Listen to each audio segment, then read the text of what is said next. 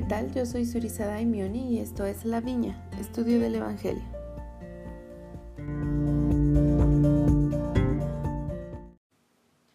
El episodio de esta semana cubre Jacob del 1 al 4 y se titula Reconciliaos con Dios por medio de la expiación de Cristo.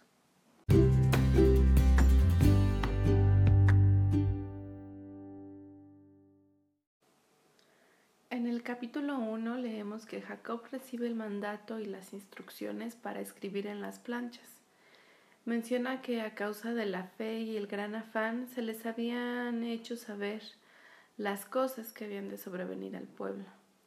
También podemos encontrar en este capítulo algunas de las cosas que él hacía para magnificar su llamamiento. Recordemos que tanto José como él habían sido apartados como indica en el versículo 18, como sacerdotes y maestros del pueblo. Las cosas que él hacía, o que él nos menciona que hacía, era que trabajaba diligentemente entre los de su pueblo para persuadirlos a venir a Cristo y participar de la bondad de Dios. Persuade a no rebelarse contra Dios. Enseñaba en el templo, habiendo recibido previamente mandato del Señor. Y en el versículo 19 leemos, y magnificamos nuestro oficio ante el Señor, tomando sobre nosotros la responsabilidad, trayendo sobre nuestra propia cabeza los pecados del pueblo si no le enseñábamos las palabras de Dios con toda diligencia, para que trabajando con todas nuestras fuerzas, su sangre no manchara nuestros vestidos, de otro modo su sangre caería sobre nuestros vestidos y no seríamos hallados sin mancha en el postrer día. El presidente Hugh B. Brown mencionó, si yo por motivo de pecados de comisión u omisión pierdo lo que hubiese podido obtener en el más allá, yo mismo he de sufrir, y sin duda mis seres queridos junto a mí. Pero si no cumplo con mi asignación como obispo, presidente de estaca, presidente de misión autoridad general de la Iglesia, si cualquiera de nosotros no enseña, guía, dirige y ayuda a servir a aquellos que están bajo nuestra dirección o en nuestra jurisdicción, el Señor nos tendrá por responsables si ellos se pierden como resultado de que fallamos.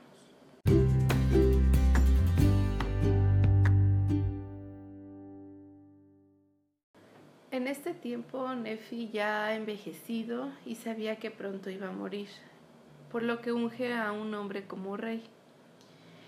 El pueblo, por amor a Nefi, decide que todos los reyes, sin importar cuál sea su nombre, serían llamados Nefi, es decir, Nefi II, Nefi III, etc.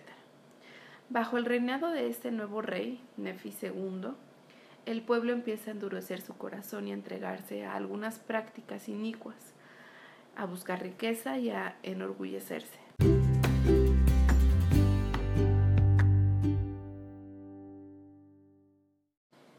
En el capítulo 2 vemos cómo Jacob se enfrenta a la tarea de hablarles de las iniquidades y las abominaciones.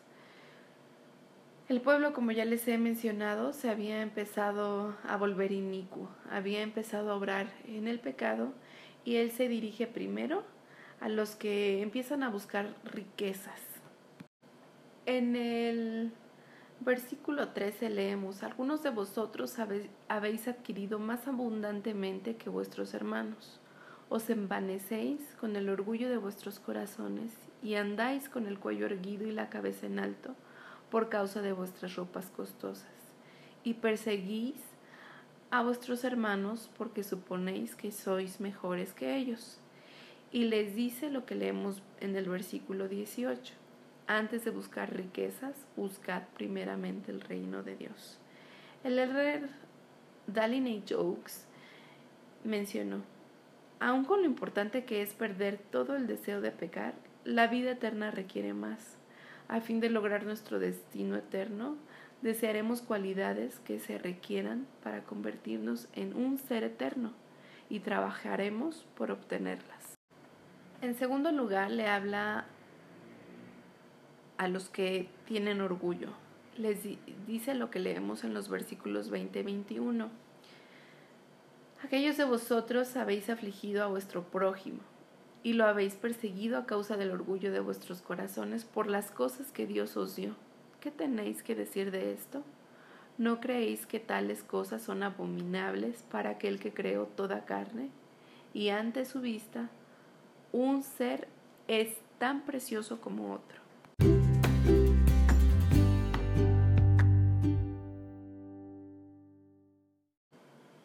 Por último, en este capítulo les habla sobre sus delitos más graves, el pueblo trata de justificar sus fornicaciones y entonces él les dice que el Señor se deleita en la castidad y que las fornicaciones son una abominación. Les está hablando sobre su falta de castidad. El elder Milton R. Hunter enseñó, muchas personas del mundo, y hablando en general por todo el mundo, han abandonado la antigua norma moral de castidad hebreo-cristiana. Frecuentemente, las personas casadas cometen adulterio y las solteras satisfacen sus pasiones en actos de fornicación. El resultado de ello es la desdicha, la pérdida de amor, el quebrantamiento de hogares y la destrucción de la vida familiar. Un aumento en número de divorcios, la vergüenza, la pérdida de la salvación eterna. La nueva tolerancia o nueva moral, como a menudo es llamada, no es nada menos que la antigua inmoralidad ataviada de una ropa nueva. En tiempos antiguos la gente adoraba a dioses y diosas de fecundidad. Muchas de sus ceremonias se centraban en la inmoralidad vergonzosa, la cual combatían continuamente los profetas de Israel. La más sublime de todas las leyes en el plan del Evangelio concierne al matrimonio por esta vida y la eternidad. De esta manera, concierne a la familia eterna. Los gozos más dulces y las bendiciones más grandes que pueden obtenerse en la vida terrenal, así como en la vida venidera, se logran mediante la vida familiar de acuerdo con el plan del Evangelio.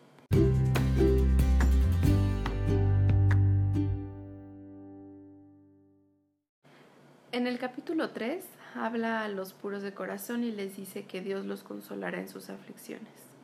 También les habla a los que se hallan inmundos ante Dios y a ellos les dice que a menos que se arrepientan, la tierra sería maldecida por causa de ellos. Les dice que aunque ellos aborrecen por su color de piel y su inmundicia a los lamanitas, estos eran más justos porque no habían olvidado el mandamiento que fue dado por el Señor de tener una sola esposa y no tener concubinas de no cometer fornicaciones y más adelante les manda que no los injurien por su color de piel ni los ultrajen por su inmundicia. En el versículo 9 leemos que les dice, debéis recordar vuestra propia inmundicia y recordar que la de ellos vino por causa de sus padres.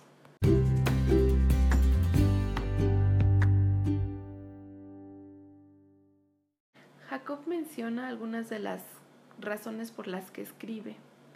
Y él dice que ha escrito o han escrito unas cuantas palabras que darán conocimiento concerniente a ellos, esperando que sean recibidas con corazones agradecidos para que sepan con gozo y no con pesar o desprecio lo que atañe a sus primeros padres, para que sepan que ellos sabían de Cristo y tenían la esperanza en su gloria aún antes de la venida de Cristo.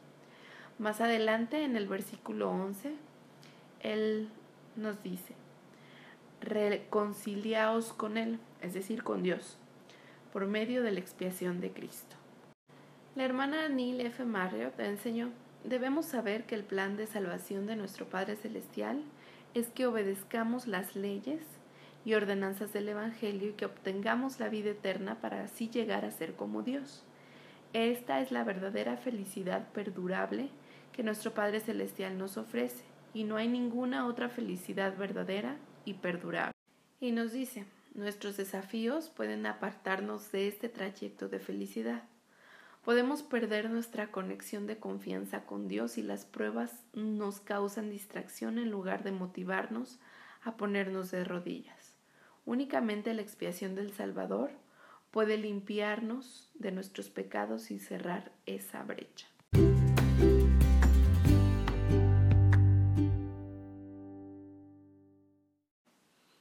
Más adelante les habla sobre el espíritu, les menciona que éste habla la verdad de las cosas como son y como realmente serán, y también les menciona un poco acerca de la ceguedad de los judíos. El elder Nila Maxwell enseñó que las verdades del Evangelio restaurado, tranquilizadoras revelaciones y traducciones de la verdad sobre las cosas como realmente son y las cosas como realmente serán, son lo que tanto necesitan aquellos cuyas debilitadas manos caen porque sufren de anemia doctrinal.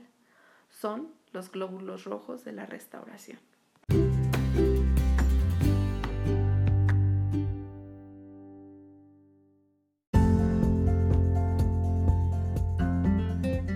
Llegamos al fin de este episodio. Los invito a que busquen la página de Facebook del podcast. Está como La Viña Estudio del Evangelio.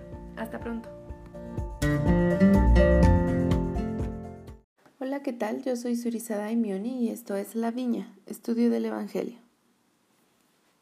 Hola, ¿qué tal? Yo soy Surizada Mioni y esto es La Viña, Estudio del Evangelio. Hola, ¿qué tal? Yo soy Surizada Mioni y esto es La Viña, Estudio del Evangelio. Hola, ¿qué tal? Yo soy Surizada Mioni y esto es La Viña, Estudio del Evangelio. Hola, ¿qué tal? Yo soy Surizada Mioni y esto es La Viña, Estudio del Evangelio.